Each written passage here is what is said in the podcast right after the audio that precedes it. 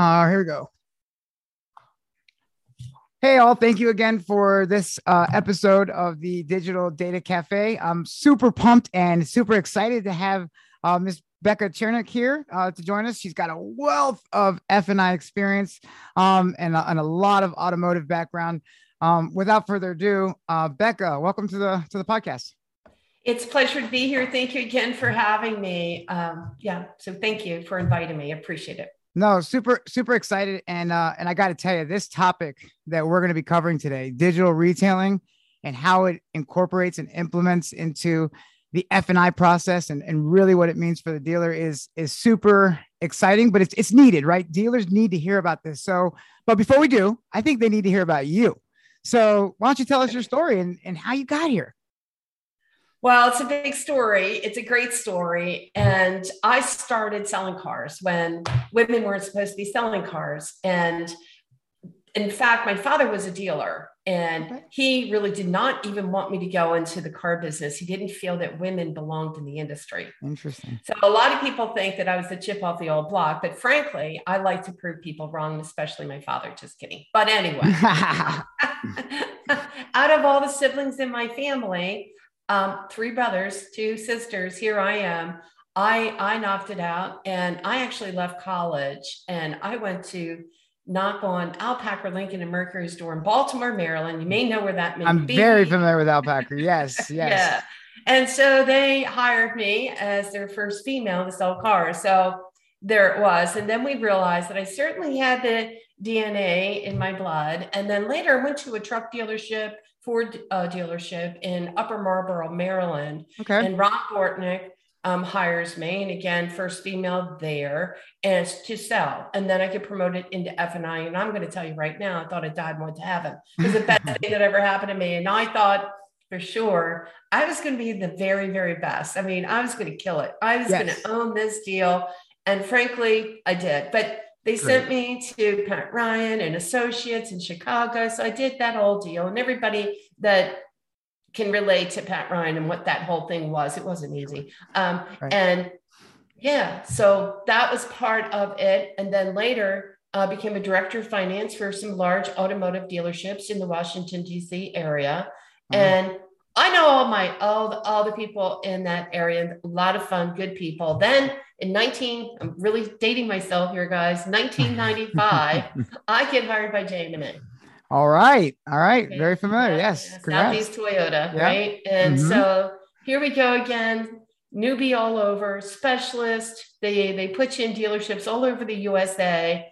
And here you have your suitcase and your banking keys. You're doing whatever that you have to do to be profitable, right? To maximize profits for the store, to train up whatever that they need at that particular time or kicking off stores. And our goal was to do whatever that it took to maximize those profits. So it could be different touch points to be able to move that performance. So that's from obviously that stakeholder GM, all the way through the sales associates, the desking, as well as your F&I department to move that performance. So really acquired a tremendous amount of experience in and out of all these dealerships throughout the USA. And then eventually, this was the kicker. Let's 1997. Yes. I get promoted to the AutoNation division. All right. And this is where my whole world changed. So you have to appreciate the fact that man, I owned it. I'm being hired by JM&A, and not everybody's hired by JM&A. You have to have some talent. That's right. You've got to know what you're doing, man, because they weren't going to hire just anybody. That's right. So, I was proven. So now all of a sudden, I'm doing the complete opposite of anything that I was ever trained to do. Okay. I'm meeting customers at a kiosk in the middle of a showroom, and we are presenting this menu. We are presenting a way to be completely upfront. Customers understood the terms of the sale. They understood what they were paying for a car, what they got for a trade-in, which was unheard of. Yes. They knew the payment. They also knew the interest rate. And then from there, we presented our products. And even then they knew their payment. And it was like, how is this ever going to work? That's right. It's the inception of consumer transparency and menu selling, right? It's exactly right. And I'll tell you, talk about intimidating. Right. I'll never forget when I had to go out there with another F&I person in tow, and here we are, and I'm presenting this menu, and I'm thinking, how's this going to work? Right. And even the guys at JM&A, they were like, Becky, why in the world are you in that division? Have you lost your mind? There's no way you can be up front and still be profitable. That's right. And I'm like, you know what? I pay my dues. I'm taking this on. I'm going to do whatever it takes to make it work. And it did. And then we just turned heads along the way and we took the nation by storm. It was phenomenal. Then of course they said, okay, well, you can be okay there in the mega stores. That's going to work. That's okay. That makes sense. Right. But you're not going to take that menu into the new car stores. Right. That's not going to work. You're going to fail. And one thing about me is when someone tells me I can't do something. That's right. I prove them wrong. That's right. I don't know what it is. Yeah. Well, you know, the common thread, and I have to say this because it just shines and it screams at me, right? It's, you know what, Becca, you are the first in many, right? You're the fighter. You know, I can see it. It exudes through you. You're the first woman, you know, you're going to go out there and you're going to do it. You're going to get in that dealership. You're going to kick butt. You're the first in getting into those showrooms and being in an all man's world, if you will, and making it happen and cutting your chops and making it work. And now look, you know, first in menu sampling, you know, first in transparency, consumer transparency, and you did it. I mean, this is exciting. Well, along with some team members, you know, but sure. It was just, everyone doesn't understand because at the time, you've got to understand how many people told me, Becky, this isn't going to work. Are you out of your mind? What are you even thinking? There is no way you can present this menu right, and customers are going to buy. Right. When the opposite happened, the more that you were upfront with that customer, the more you were engaging with the customer earlier on in that process. Yes. The more that you built that credibility. Yep. And they bought into it. Yeah, it simply worked. You are preaching my language, right? Which is building consumer loyalty. I mean, this is where we have moved as an industry. You know, it's all about consumer transparency, building the one-to-one relationship with that consumer. That's really what's going to build the brand, you know, moving forward. And so, you know, you were at JMA, you've created this menu selling, you're proving yourself in the franchise world. So what was the next part of your story? Well, that's where it gets even better. So I decide in 2001, I actually left JM&A, and I decided that, you know what, I got this, and I'm going to take the secret sauce and I'm going to be that torch, if you will. Right. And I founded my consulting company on those same best practices and strategies, sure. Which meant that I went to different dealerships all over the USA as a consultant on these practices. And it was dealers that really were talking more about it, and they were hearing more about it in their NADA 20 groups. Right. And they started to understand, maybe I need to pay attention to this deal. Maybe I need to find out what's that menu selling all about and sure. How it's going to help me to be more profitable and keeping profits on the books, reduce those chargebacks. Yes. Have a better customer experience and reduce the time that it takes, you know, to buy a car. Absolutely. So they're like, sign me up. Let's take a look at this. So I'm in dealerships. I'm in doing workshops for NADA, NCM, all over the USA, in Canada, even as well. Incredible. And it just blew up from there. It just was a great idea. Yeah, and of course we struggled with that. And then I've had workshops all over the USA as well, had F&I people, hundreds of, I mean, just to tell you how many I would have in these workshops all over the country, talking about the benefit behind and how to put this in place. Absolutely. So it's like you have a piece of paper. Right. You have the idea behind it. Yes, ma'am. And think through this. I mean, here it is. But how do you really make it work? Right. How do you integrate it into your everyday workflow? you know, you've got to remember, M&A people, like, what's in it for me? Right. And how is that going to affect my what? Right. My pay plan. That's right. Your pay plan. Well, you know, and that might be a really good opportunity for you to walk us through the evolution of, you know, that transparency, right? That consumer journey, that transparency, early 2000s, right? You know, we're doing menu selling and now look at where we're at, right? We're in this DR landscape, you know? So right. Walk us through how that transition's happened and, you know, maybe kind of from there, from where we're at now, you know, what you're talking about, all the way to where digital retailing has become a real thing. Because I remember, you know, listen, full transparency, I remember early 2000s.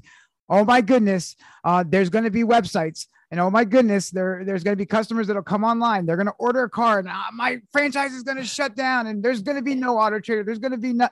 So look, never happens now. I feel like we had the same kind of, you know, sense of concern here when digital retailing started, but interesting segue. So walk us through kind of the origin of digital retailing. So you're right. So here's the thing. It's all about engaging the customer way. That's what people have to see. How does the customer want to engage? So my first was, again, remember, meeting customers out at a kiosk in the middle of the showroom. Right. It was not dragging customers into an F&I box again and doing the traditional box close. That's right. It was different.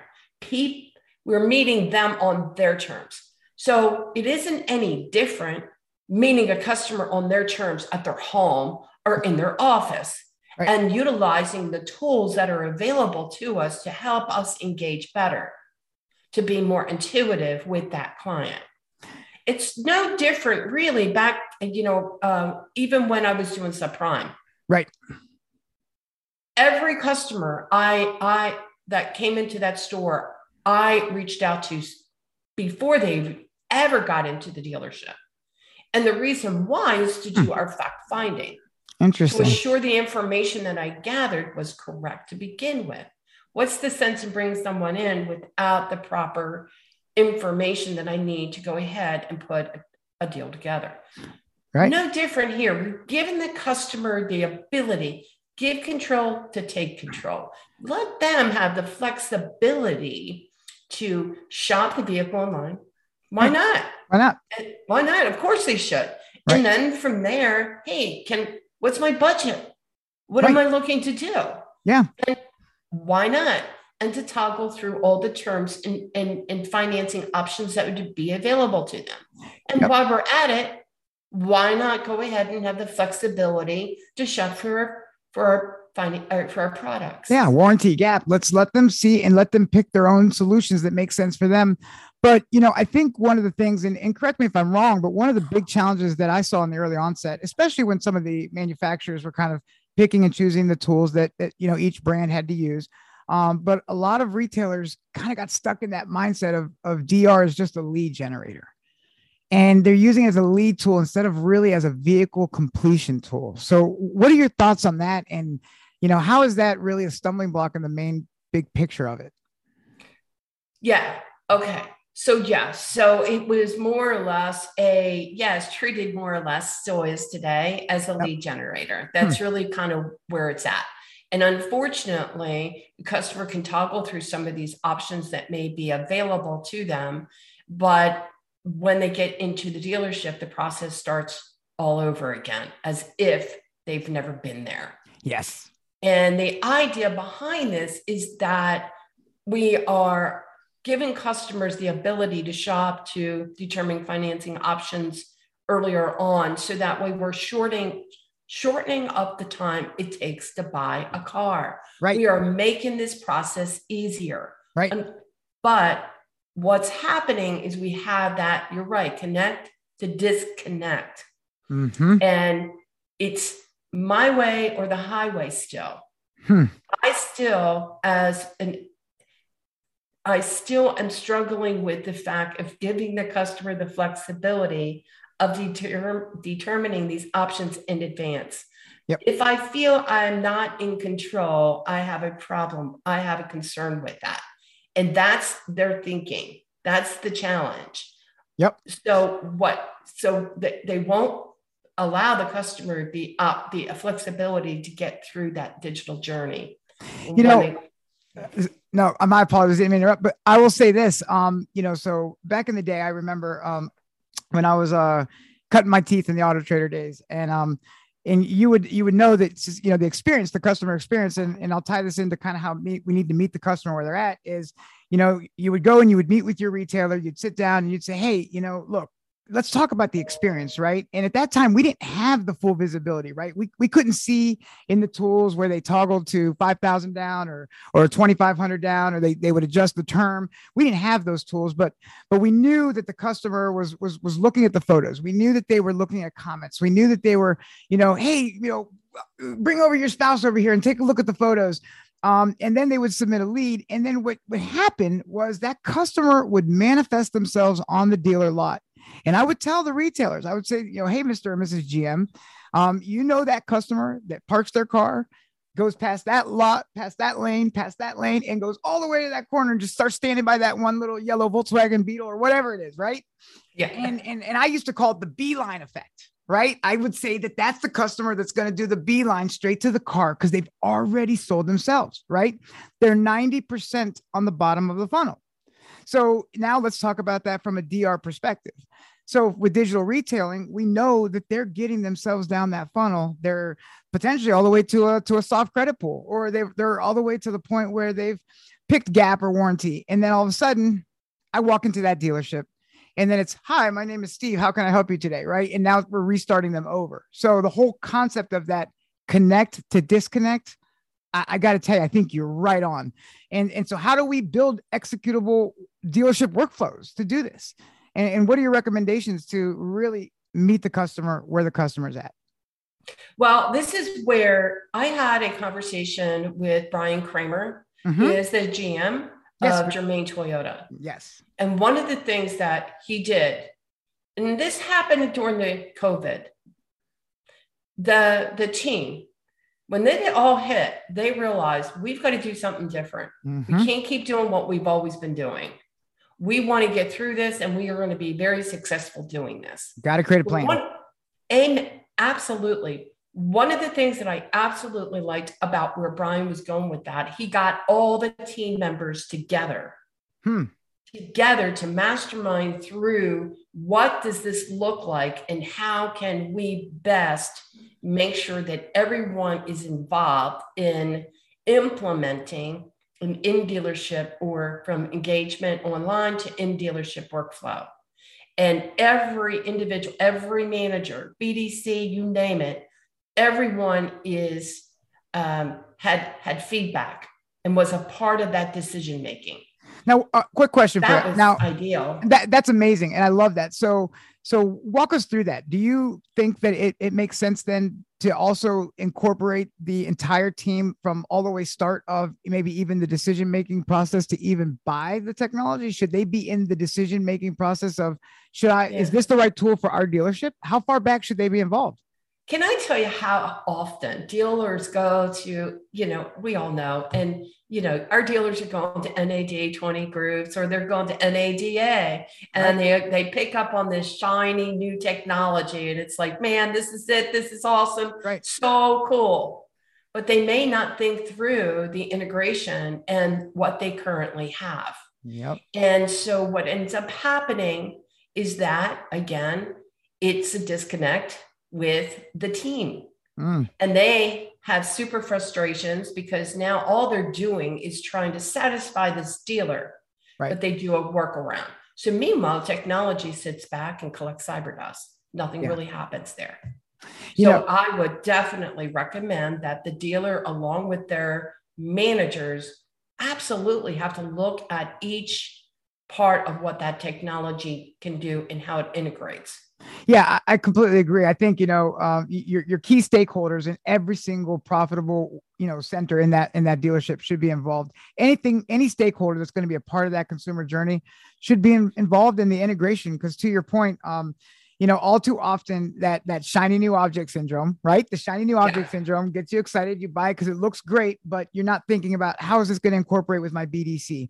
You know, how is this going to really incorporate with what's happening in the box, right? So you really have to, you know, make sure that the key stakeholders are part of that decision-making process, how it integrates. And then I think what you said about Brian, right? making sure that you have a plan in place. You know, what type of processes, you know, from plans that you would recommend that makes sense just for somebody like a dealership that has it now? Or, well, you know what, better yet, walk us through some solutions that you think make sense for dealers, A, that don't have a good DR tool right now. Where should they start? And then B, you know, maybe retailers that have a tool right now, how can they go back and kind of reset that workflow process? Wow. Well, the thing that they want to be able to do is every digital retailing tool does, they have a different culture, if you will, mm-hmm. What they think the process should be. So for example, CarNow could be one different than Roadster. Roadster's different than AutoFi. Any right. of these digital retailers offer a different way to go. The dealer needs to make a decision. What do I need? What, as far as my culture is concerned, is the technology matched to what we are doing and how we process a deal? Period. That's the first thing that you need to look at, because one is different from another. It's just like sending someone to training and then having them go back to the dealership and yes. nobody supports the training. What are you doing? Right. So you really have to really determine, first of all, what do you believe in? What is your culture? What is your mindset when it comes to this technology? What do you produce versus what the other technology or digital driver offers? And I think that that's a really important piece of it all. Really important. I love that. I love that, because you know, and just to kind of put some context behind that, right? You know, looking at your culture in your store and tying it to that DR tool is so important, because to your point, all of the digital retailing tools have different drivers, right? Some really, propel the chat experience, right? And making sure that you're working your consumer through that chat experience. And guess what? If you don't have a BDC team or stakeholders that'll take that on, that may not be the best tool for you. So you're exactly right. I think that's really great feedback. And so, or like you have a dealer who's like, all right, I'm okay with a soft pull. Right. But you get into a hard inquiry, I've got a problem with that. That's right. I don't want to finalize this transaction. Right. I just want to get to the point enough to know this is the car that they want. These are some of the options that would be available and the likelihood of an approval. Other than that, I'm ready to get involved, get this customer into the dealership. That's my conversation. Or you have a dealer mindset who says, you know what, complete the whole thing. I don't care. Right. You know, we'll get to the physical offsite delivery process. We'll figure all that out. It's just like you said, it depends on their culture, what they feel that process needs to be. But if in the event it doesn't jive, it doesn't integrate, you're going to have, everyone's going to work around it.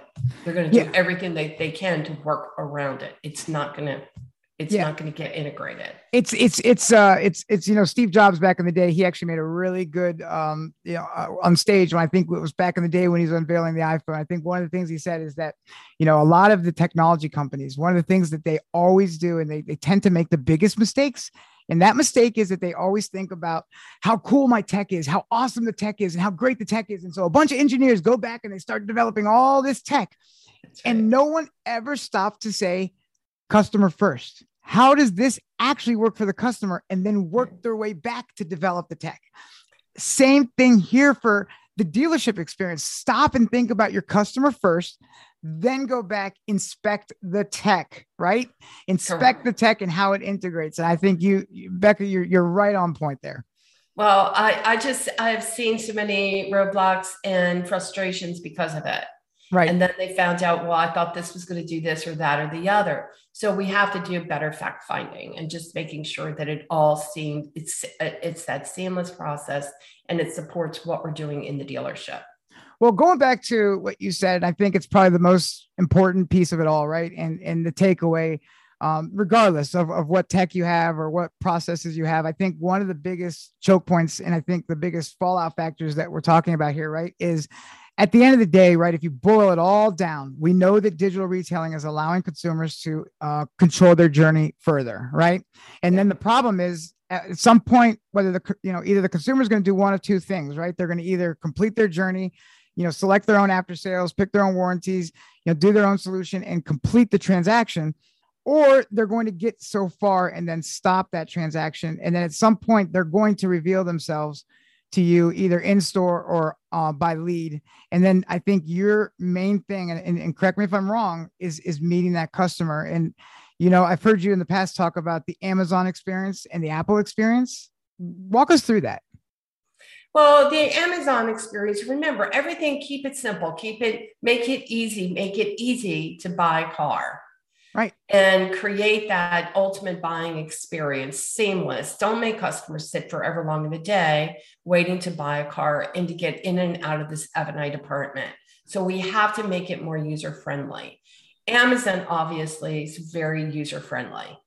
And everyone, and I can't imagine, I'm sure there's a lot who have used Amazon. How easy is it to shop to buy? 1, 2, 3. Done. Right. 1, 2, 3. Yep. And they get to my home and that's it. That's all I want.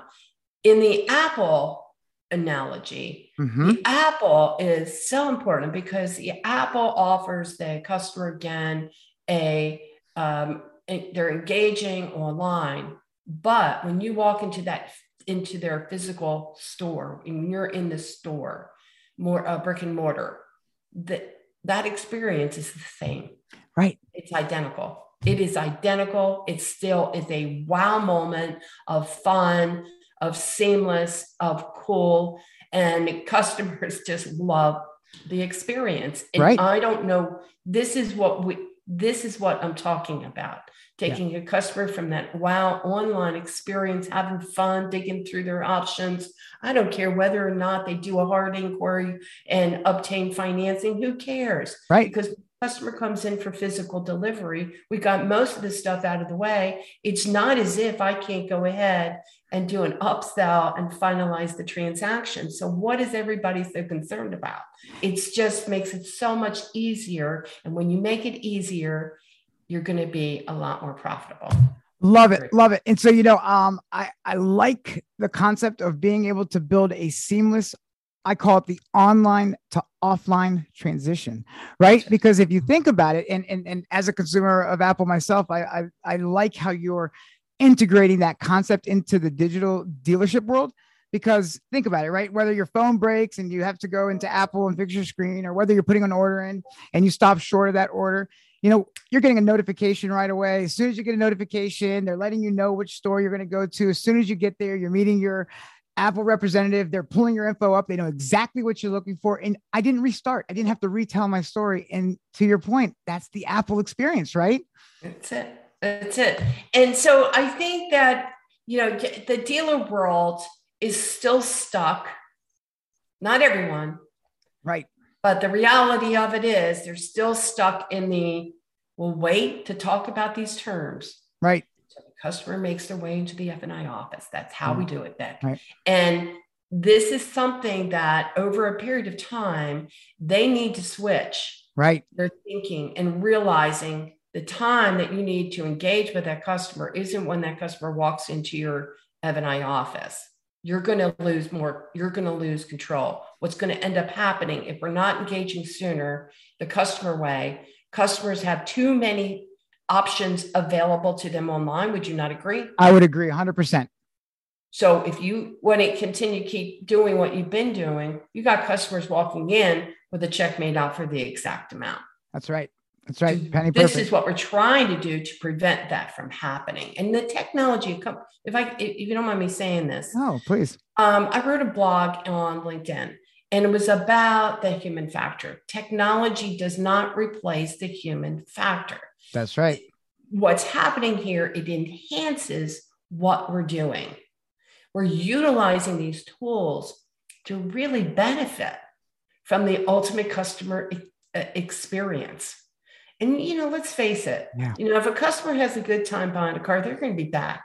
And and I'll tell you, there's nothing better than a repeat customer. That's right. Right. That's right. It's just nothing better. I mean, but if you have a customer that you've dragged through the mud and taken forever long in a day, doing things the old school way. Yep. They're not coming back. Yeah. And in a world where right now brand loyalty is becoming almost non-existent, right? In a world where, you know, CSI becomes a more important, you know, basically part of the whole process. You've got to learn how to own that share of the consumer, that mind, peace of mind that the consumer is going to have when they're working with you, so they can share that and be a voice for your dealership. Because to your point, right, we're in this world where that consumer experience is critical. I love the concept of enhancing the human experience and making it the ultimate customer experience. That's what it is. We have to get there. How do we get there, Becca? How do we get there? Well, Ken, it's just like it was when I was putting menus selling the dealerships years back. And it was like, everybody was like tugging, right? They were like, hey, it's taking a while to get this buy-in. And believe me, when I tell you, you just can't take no for an answer. You can't. Right. It's just showing them the way. Yes. It really is just showing them the way. It's getting away from that fear factor. Yep. And once we get and show and tell that, hey, by the way, this works. And the more that we do, the better that we get. And the more they hear the success stories, the more they start thinking, well, maybe there's something here. Yeah. And what's interesting, and not to cut you short there, but I'll tell you, in my previous roles, working with Infiniti and when DR rolled out, part of it is showing the dealers the way, but then also once they see that consumers, believe it or not, when given the power of choice, they will choose more, and your bottom line in the box can go up. So you got to show them the way, you got to see the value, and then you'll see the customer will build themselves the options they want. Well, what's interesting. So Brian Kramer, as I mentioned, but we had a conversation on one of my talk shows and live talk with Becky Chernek. And it was really a great conversation. Oh, I saw it. It was wonderful. It was fantastic. He's something else. Yes. He's out of the box thinker. Top 1%. I love him. Yes. Just like he gets it. Yep. And so his F&I manager was giving him like a hard time about doing this F&I online. Okay, it is. I mean, these guys are fighting it tooth and nail. Just make no mistake about it. Right. Don't want to do it. They don't want to go ahead, meet a customer online. They are very uncomfortable with that whole process and that conversation. They're just uncomfortable because they feel like they have lost control. Well, it's how they built their value all this time, right? It's how they built their value. It's how I felt when I first went out and presented my menu in the middle of the showroom. I'm like, are you people kidding me? How is this all going to work? Yeah. And that's how they feel. That's exactly how they feel. And that's exactly how they felt when you're talking about, you want me to present a base payment on this menu? Are you people out of your mind? We don't do that. Right. There's no difference here, but where I'm going with the story that he pushed her. He gave her no alternative. She had no other option. You're going to do this. Okay. And that's it. There's no other ship in the harbor. This is it. This is one ship. This is where we're going. Yep. Love this analogy on that. Love that. And that's a tough pill to swallow. I get it. Yes. It is. But let me tell you right now, she is the #1 F&I person, blowing it away, doing F&I online to cash customers, and she is hitting it. So guess who's coming on my live talk with Becky Chernik? The F&I manager. She's going to talk about it, and she's going to talk about her struggles, her challenges with it, and how she blew it out of the water. Well, that is going to be, that's going to be exciting. That's going to be an exciting episode. And actually, you know what? I think that probably puts us in a really good position here, hey, if I'm a dealer or if I want to build process or I want to get more of that information from Becca, how do we get a hold of you? What's the next steps? I mean, how can we get more of this valuable insight? Well, thank you very much. I'm all over LinkedIn. So Rebecca Chernek, Becky Chernek, you can look me up both ways. I'm online. I'm on Google. You can search me. But also feel free to email me, say Becky@Chernek Consulting. Now, CHERNEK consulting.com. That way, I mean, there's so many different ways you can find me. I'm on Facebook. I do those lives talk with Becky Chernek, Facebook and LinkedIn lives every Wednesday. And then my podcast, Make Your F&I Profits Stick. Yep. And so amazing conversation I had just with Dave Anderson. And what was really cool about that, maybe one day we'll even dig a little bit deeper into this conversation because I think sometimes dealers, that are doing really well, They're killing it, right? And especially now they're maximizing all the profits on every single deal. I mean, if you're not, what's up with that? Right. Then you really need to call me. Yes. I mean, if there's a struggle, something's not right, right? Right. But, you know, we have a tendency when we're really successful that we keep our blindfolders on. Mm-hmm.